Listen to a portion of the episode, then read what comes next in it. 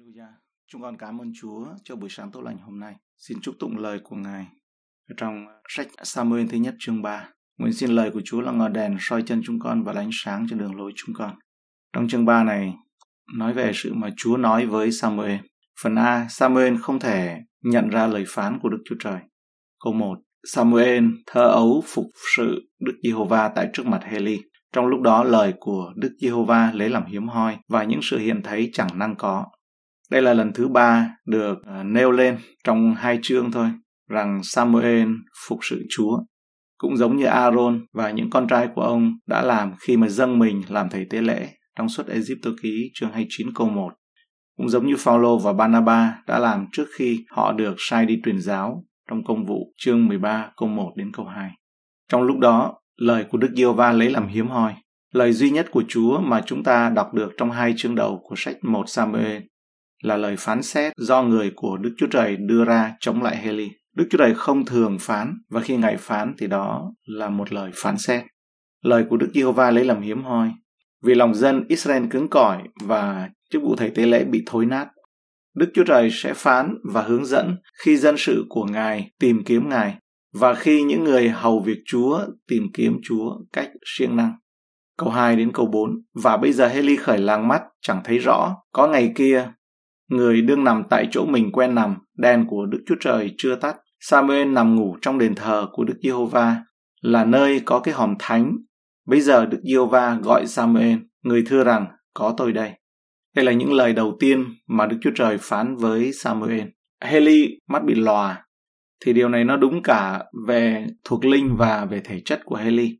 Tuổi của ông khiến ông trở thành một nhà lãnh đạo kém hiệu quả cho Israel. Và trong câu 3 là đèn của Đức Chúa Trời chưa tắt. Đây là một lời nói mang tính chất hình ảnh, chỉ đơn giản có nghĩa là trước bình minh. Nhưng nó cũng gợi ý về thời kỳ tâm linh đen tối của Israel. Trời tối và có thể sẽ trở nên tối tăm hơn. Trong suốt Ê-díp-tô ký chương 27 câu 1 đề cập đến trách nhiệm của các thầy tế lễ là chăm sóc cho đèn của Đức Chúa Trời cho đến khi mặt trời mọc hoặc ngay trước bình minh. Xuất Egypto ký chương 27, câu 21. Trong hội mạc ở ngoài màn trước hòm bằng chứng, Aaron cùng các con trai người sẽ lo sửa soạn đèn, hầu cho trước mặt Đức Giê-hô-va đèn cháy luôn luôn từ tối cho đến sáng. Ấy là một luật đời đời cho dòng dõi dân Israel phải giữ. Samuel nằm ngủ, Đức Giê-hô-va gọi Samuel. Chúng ta không biết chắc chắn Samuel bao nhiêu tuổi. Nhà sử học gia Do Thái cổ đại Josephus cho biết rằng lúc đó Samuel 12 tuổi. Đức Chúa Trời đã nói chuyện với Samuel dù bao nhiêu tuổi và người thưa rằng có tôi đây. Điều này khiến chúng ta tin rằng Đức Chúa Trời đã nói chuyện với Samuel bằng giọng nói có thể nghe được thay vì bằng một giọng nói bên trong. Mặc dầu điều này không chắc chắn lắm, nhưng Samuel rất ấn tượng về những gì mình nghe được. Cậu đáp lại bằng cách thưa rằng có tôi đây. Đây là một cách hay để đáp lại lời Đức Chúa Trời. Không phải là Đức Chúa Trời không biết chúng ta đang ở đâu, nhưng nói với Chúa khi mà thưa lên với Chúa như vậy, nhắc nhở chúng ta rằng chúng ta đơn giản đang ở trước Ngài với tư cách là tôi tớ và hỏi Ngài muốn gì ở nơi chúng ta. Samuel ở trong số những người khác cũng nói, có tôi đây. Khi Chúa nói với họ, Abraham ở trong sáng thế ký chương 22 câu 1, khi mọi việc đã xong thì Đức Chúa Trời thử Abraham, Ngài bèn phán rằng, hỡi Abraham, người thưa rằng có tôi đây. Jacob trong sáng thế ký chương 46 câu 2, trong một sự hiện thấy ban đêm kia, Đức Chúa Trời có phán cùng Israel rằng, hỡi Jacob, Jacob, Israel đáp rằng có tôi đây. Môi xe, xuất Ai Cập ký chương 3 câu 4. Đức Giê-hô-va thấy người tẽ bước lại xem. Đức Chúa Trời bèn ở giữa bụi gai gọi rằng, hỡi môi xe, hỡi môi xe, người thưa rằng, có tôi đây. Ê sai, chương 6 câu 8. Đoạn tôi nghe tiếng Chúa phán rằng, ta sẽ sai ai đi, ai sẽ đi cho chúng ta? Tôi thưa rằng, có tôi đây, xin hãy sai tôi và Anania, công vụ chương 9 câu 10. Và tại Đa-mách có một môn đồ tên là Anania. Chúa phán cùng người trong sự hiện thấy rằng, hỡi Anania, người thưa rằng, lạy Chúa, có tôi đây. Câu 5 đến câu 9. Đoạn người chạy đến gần Heli mà rằng, có tôi đây vì ông có kêu tôi. Heli đáp, ta không kêu, hãy ngủ lại đi. Rồi người đi ngủ lại. Đức Giê-hô-va lại gọi nữa rằng, hỡi Samuel, Samuel trỗi dậy đi đến cùng Heli mà rằng có tôi đây, vì ông đã kêu tôi. Người đáp, hỡi con ta không kêu, hãy đi ngủ lại đi. Và Samuel chưa biết Đức Giê-hô-va, lời Đức Giê-hô-va chưa được bày tỏ cho người. Đức Giê-hô-va lại gọi Samuel lần thứ ba. Người trỗi dậy đi đến gần Heli mà rằng có tôi đây vì ông đã kêu tôi. Bây giờ Heli hiểu rằng Đức giê va gọi đứa trẻ. Người nói cùng Samuel rằng hãy đi ngủ đi và nếu có ai gọi con, con hãy nói hỡi Đức giê va xin hãy phán kẻ tôi tớ ngài đang nghe. Vậy Samuel đi nằm tại chỗ mình. Samuel đã không nhận ra tiếng nói của Đức Chúa Trời. Trong câu 5 là đoạn người chạy đến gần Heli. Samuel là một cậu bé ngoan ngoãn. Cậu đã sai khi nghĩ rằng Heli đã gọi mình, nhưng đã đúng trong những việc gì mà mình đã làm. Samuel nhanh chóng đến gặp Heli vì cậu biết rằng Heli bị mù lòa và có thể cần sự giúp đỡ. Trong câu 6, Đức giê va lại gọi nữa rằng khi nói với chúng ta, Đức Chúa Trời hầu như luôn luôn xác nhận lời Ngài nhiều lần. Nếu Đức Chúa Trời phán, Ngài sẽ xác nhận và thường bằng nhiều cách khác nhau. Câu 7. Và Samuel chưa biết Đức Giê-hô-va. Samuel là một cậu bé tin kính và vâng lời, phục sự Đức Chúa Trời một cách tuyệt vời. Tuy nhiên, cậu vẫn chưa dâng hết lòng mình cho Chúa. Ngay cả những đứa trẻ được nuôi dưỡng trong một ngôi nhà tin kính cũng phải được thánh linh của Đức Chúa Trời biến đổi. Hỡi Đức Giê-hô-va xin hãy phán kẻ tôi tớ Ngài đang nghe. Heli đã ban cho Samuel lời khuyên khôn ngoan. Heli nói với Samuel, hãy chuẩn bị sẵn sàng để Đức Chúa Trời phán, hãy đi ngủ đi. Đừng kiêu ngạo về việc Đức Chúa Trời đang phán, nếu Ngài có gọi con. Hãy đáp lại lời Chúa gọi, hỡi Đức Giê-hô-va xin hãy phán.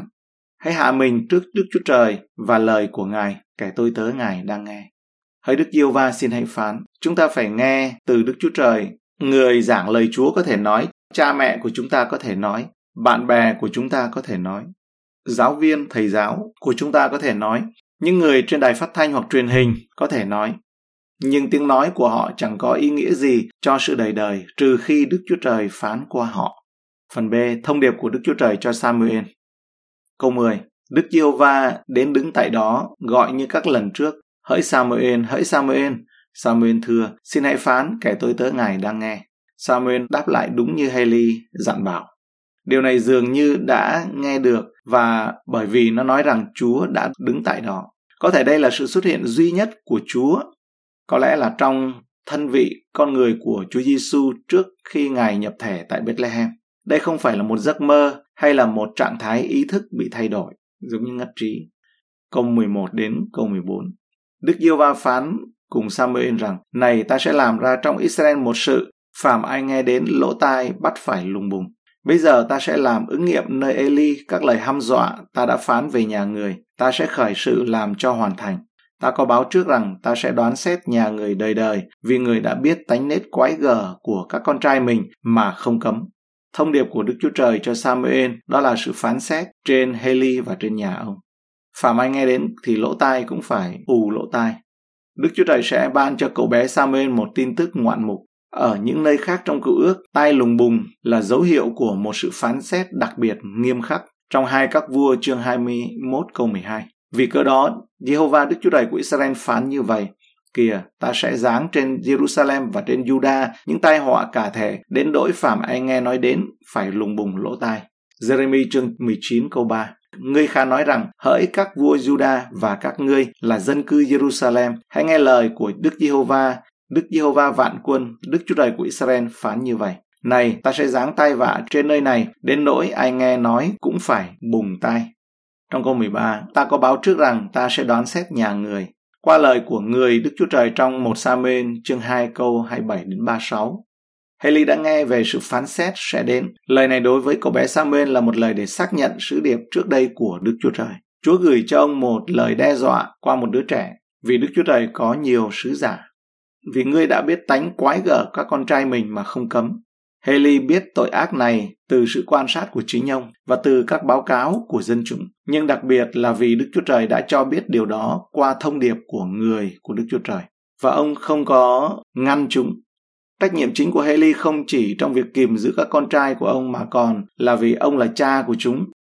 Đây là những người con trai đã trưởng thành, không còn ở dưới quyền của Haley như khi họ còn nhỏ. Trách nhiệm chính của Haley trong việc kìm giữ các con trai của mình giống như là ông chủ giao việc cho chúng bởi vì ông là thầy tế lễ thượng phẩm và các con trai của ông là những người thầy tế lễ dưới trướng mà ông giám sát. Tuy nhiên, sự quan tâm của Haley đối với các con trai của mình với tư cách là một ông chủ chắc chắn với tư cách là một người lãnh đạo ấy, chắc chắn có liên quan đến sự thiên vị trước đây của ông với tư cách là cha mẹ. Chúng ta quan sát sự phán xét của Đức Chúa Trời đối với tội lỗi. Những con trai của Heli khinh thường của tế lễ của Chúa và phạm những điều trái đạo đức ở nơi cửa vào đền tạm trong chương 2 câu 22. Họ đã khiến nhiều người vấp ngã và khinh bỉ của tế lễ của Chúa. Hành vi đáng xấu hổ như vậy cũng đang được thực hiện trong một số nhà thờ ngày nay. Mặc dầu các con trai của Heli xem nhẹ tội lỗi, nhưng tội lỗi của những người đàn ông trẻ tuổi đã nghiêm trọng trước mặt Chúa. Trong chương 2 câu 17, Haley đã nghe đồn về những việc làm xấu xa. Nó không chỉ là một tin đồn, có rất nhiều nhân chứng cho hành động của họ. Haley lẽ ra phải hành động dứt khoát và kỷ luật các con trai của mình. Thay vào đó, ông đã khiển trách chúng một cách nhẹ nhàng, điều mà Chúa không hài lòng, vì Heli đã không bênh vực Đức Chúa Trời và sự thánh khiết của Ngài. Thi Thiên 93 câu 5 Sự thánh khiết là xứng đáng cho nhà Ngài đời đời. Chúa phán cùng Samuel trong câu 11 ấy, Hỡi dân Israel ta sẽ làm một điều khiến cho ai nghe cũng phải ù cả tai. Người Philippines giết cả hai con trai của Heli và chiếc hòm đã bị đánh cắp khi Heli nghe tin rằng chiếc hòm đã bị lấy chứ không phải về cái chết của các con trai của mình, điều mà ông lẽ ra phải mong đợi. Ông đã ngã ngửa ra khỏi ghế và chết. Bạn có thể so sánh điều đó với hội thánh Corinto. Họ đã dung thứ sự đồi bại tình dục ở giữa họ. Đó là một sự thật đã biết, nhưng họ không làm gì cả. Cho đến khi Phaolô nghe điều này, ông khiển trách họ về sự kiêu ngạo thuộc linh, tỏ ra thiêng liêng và thiếu đau buồn về tội lỗi. Chỉ sau đó họ mới loại trừ thủ phạm trong thư Corinto thứ hai, chúng ta thấy rằng người anh em tội lỗi đã ăn năn và nên được chấp nhận trở lại cộng đồng. Chúng ta quá mềm yếu hay thờ ơ với tội lỗi. Đức Chúa Trời cương quyết về tội lỗi, chúng ta chỉ cần nhìn lên thập tự giá của Đấng Christ để biết Đức Chúa Trời đã hành động kiên quyết như thế nào để phán xét tội lỗi nơi con một của Ngài. Câu 14 Bởi cơ đó ta thề cùng nhà Heli rằng tội phạm của nhà ấy sẽ chẳng hề chuộc được hoặc bởi hy sinh hay là bởi của lễ chay. Thật là một sự phán xét khủng khiếp. Điều này có nghĩa là đã quá muộn, bây giờ cơ hội ăn năn đã qua, bản án đã được niêm phong. Có thể sự phán xét mà người của Đức Chúa Trời tuyên bố trong một Samuel chương 2 câu 27 đến 36 là một lời cảnh báo mời gọi sự ăn năn. Bởi vì không có sự ăn năn, Đức Chúa Trời đã xác nhận lời phán xét qua Samuel hoặc có lẽ Heli đã cầu xin rằng Đức Chúa Trời có thể giữ lại sự phán xét của Ngài và đây là câu trả lời của Đức Chúa Trời cho lời cầu xin đó.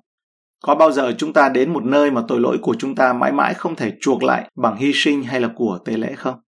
Chỉ khi chúng ta từ chối sự hy sinh của Chúa Giêsu vì tội lỗi của chúng ta. Như Hebrew chương 10 câu 26 nói rằng, vì nếu chúng ta đã nhận biết lẽ thật rồi mà lại cố ý phạm tội thì không còn tế lễ chuộc tội nữa.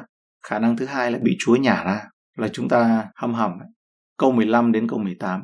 Samuel nằm ngủ cho đến sáng, đoạn mở các cửa đền của Đức Giê-hô-va. Người sợ không dám thuật sự hiện thấy này cho Heli. Nhưng Heli gọi Samuel mà rằng, Samuel hỡi con, người thưa, có tôi đây. Heli nói, Đức Giê-hô-va có phán cùng con lời gì? Xin con đừng giấu chi cùng ta hết. Nếu con giấu ta một tí chi trong mọi điều Đức Diêu Va đã phán cùng con, nguyện Đức Chúa Trời phạt con nặng nề.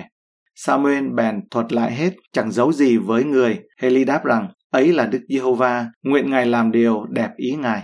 Samuel đã nói với Heli sứ điệp của Đức Chúa Trời. Samuel ngủ cho đến sáng. Tất nhiên là dường như cậu không thể ngủ được. Chúng ta thấy cậu bé Samuel đang nằm ở trên giường, đôi tay thì nóng ran trước sứ điệp từ Đức Chúa Trời. Tự hỏi làm sao mình có thể nói lại với Heli một lời phán xét mạnh mẽ như vậy. Vì nói rằng Samuel sợ không dám thuật với Heli. Đoạn Samuel mở các cửa đền của Đức Giê-hô-va. Có lẽ đây là một trong những nhiệm vụ của Samuel với tư cách là người hầu việc trong đền tạm. Heli nói Samuel hỡi con. Heli không phải là một ông chủ tốt hay là một người cha tốt đối với Hophni và Phinea, nhưng Samuel đến với ông như một cơ hội thứ hai vậy. Và Heli đã làm tốt công việc nuôi dạy Samuel hơn những gì ông đã làm với các con trai ruột của mình. Đức Giê-hô-va có phán cùng con lời gì? Heli có thể đoán thông điệp của Đức Chúa Trời cho Samuel là gì, nhưng với cách trìu mến, ông chủ động hỏi Samuel, biết rằng người bạn trẻ khó nói với ông. Haley đã nói rõ với Samuel rằng cậu có trách nhiệm mang thông điệp đến ngay cả khi đó là tin xấu. Với lời đe dọa, nếu con giấu ta một tí chi trong mọi điều Đức Diêu Va đã phán cùng con, nguyện Đức Chúa Trời phạt con nặng nề. Samuel có động cơ thích hợp để nói với Haley mọi điều. Haley thật là thật đáng ngưỡng mộ vì ông sẵn lòng được dạy dỗ từ một nguồn không ngờ tới. Ông muốn nghe tin xấu về tình trạng của mình và ông muốn nghe tất cả thông điệp từ Đức Chúa Trời. Samuel bèn thuật lại hết. Thật khó để mang một thông điệp về sự phán xét. Có thể có một số ít người có trái tim cứng rắn như Jonah chẳng hạn, vui mừng thông báo về sự phán xét của Đức Chúa Trời, nhưng hầu hết mọi người đều cảm thấy khó khăn. Tuy nhiên, sứ giả của Đức Chúa Trời luôn luôn có trách nhiệm mang mọi điều Đức Chúa Trời phán, không chỉ những lời dễ nghe mà thôi. Ấy là Đức Giê-hô-va, nguyện Ngài làm điều đẹp ý Ngài. Thật khó để biết liệu phản ứng của Haley là tin kính hay là chấp nhận như cái số phải như vậy. Chúng ta phải luôn luôn phục tùng cây gậy sửa chữa của Đức Chúa Trời. Tuy nhiên, sự đệ trình này không hoàn toàn thụ động, nó cũng tích cực trong việc ăn năn và làm những gì người ta có thể làm để vun đắp nỗi buồn, tin kính, nỗi buồn của Đức Chúa Trời đấy.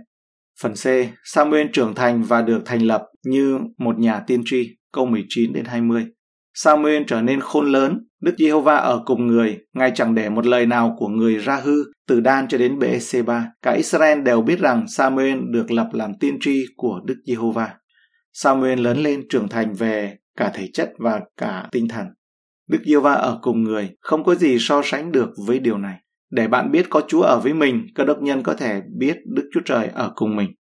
Roma chương 8 câu 31 Đã vậy thì chúng ta sẽ nói làm sao? Nếu Đức Chúa Trời vừa giúp chúng ta, thì còn ai nghịch với chúng ta? Ngài chẳng để một lời nào của người ra hư, cũng có nghĩa là chẳng để một lời nào rơi xuống đất. Điều này có nghĩa là tất cả các lời tiên tri của Samuel đã ứng nghiệm và được coi là lời thật, lời chân lý của Đức Chúa Trời.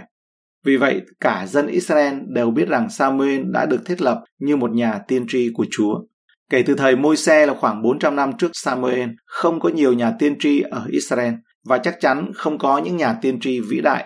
Vào thời điểm quan trọng này trong lịch sử của Israel, Đức Chúa Trời đã nâng Samuel lên làm nhà tiên tri.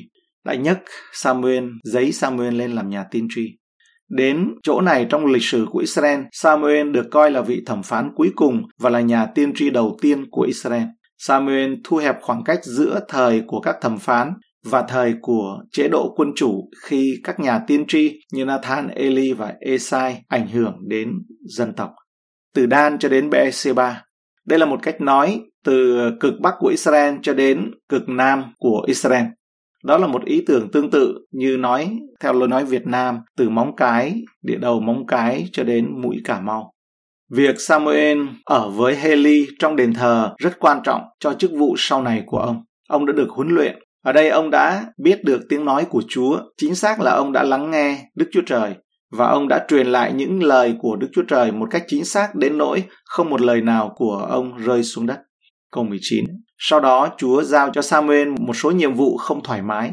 Hết lần này đến lượt khác, Samuel phải khiển trách vua Saul vừa cứng đầu vừa tỏ ra quyền thế ở trên ông. Nhưng Đức Chúa Trời đã chuẩn bị cho Samuel điều này khi còn trẻ. Ông phải công bố sự phán xét cho nhà Heli, người có thẩm quyền của thầy tế lễ ở Israel. Heli là một thầy tế lễ yếu về tâm linh. Dầu vậy, Samuel đã học cách tôn trọng Heli như một người lớn tuổi hơn và như một người có thẩm quyền. Đối với chúng ta, có thể một ngày nào đó, ai đó trong chúng ta sẽ nhận được những nhiệm vụ không thoải mái từ Chúa, nhưng Ngài sẽ chuẩn bị cho bạn. Khi làm như vậy, đừng quên bày tỏ sự tôn trọng đối với những người lớn tuổi và uy quyền, ngay cả khi họ yếu kém về tinh thần. 1 Timothée chương 5 câu 1 Chớ của nặng người già cả, nhưng hãy khuyên dỗ họ như cha, câu 2. Và đàn bà lớn tuổi, có tuổi thì như mẹ. Ngày nay những người trẻ hơn chúng ta cần gợi ý này hơn bao giờ hết trong một xã hội mà sự tôn trọng và kính trọng gần như đã trở thành một thuật ngữ xa lạ. Câu 21. Đức Giê-hô-va cứ hiện đến tại Silo, vì ấy là tại Silo mà Đức Giê-hô-va hiện ra cùng Samuel, khiến cho người biết lời của Ngài. Lời Chúa đến với Samuel. Chúa lần đầu tiên xuất hiện ở Silo là khi nào? Chúng ta biết Ngài đã hiện ra với Samuel trong một Samuel chương 3 câu 10. Bây giờ, theo một cách nào đó, Chúa đã xuất hiện trở lại. Đức Yêu va hiện ra cùng Samuel khiến cho người biết lời của Ngài. Đức Chúa Trời bày tỏ chính Ngài bằng lời của Ngài. Bất cứ khi nào Đức Chúa Trời vận hành, Ngài sẽ bày tỏ chính Ngài bởi lời của Ngài. Cảm ơn Chúa, đây là bài học ở trong chương này. Chúng ta được làm quen với về cái giai đoạn này đây và sự can thiệp của Chúa. Hai chương trước thì chúng ta thấy sự Chúa chuẩn bị một con người là Samuel. Chúa dùng hoàn cảnh tận cùng và ngõ cụt của một Anne và Chúa mở cửa ra công việc của Đức Chúa Trời. Ai kêu cầu danh Chúa thì được cứu. và chúng ta thấy sự cứu rỗi này của Chúa là vinh hiển, không theo như lối tư duy chúng ta nghĩ. Cảm ơn Chúa. Chúng con cảm ơn Ngài cho những lời của Chúa và con cầu nguyện cho chúng con có một sự hình dung và sự kết nối những điều trong lịch sử vì không có gì mới dưới mặt trời. Chúng con cảm ơn Chúa và chúc tụng Ngài trong cái thời kỳ mà chúng con đang sống đây. Con cầu nguyện sự bình an trên dân sự anh chị em của chúng con. Xin Ngài soi sáng thần linh của Ngài trong tư tưởng, trong suy nghĩ dân sự anh chị em để biết được chính mình Chúa. Xin ban đoan đủ ngày cho chúng con. Cảm ơn Ngài và giữ tất cả chúng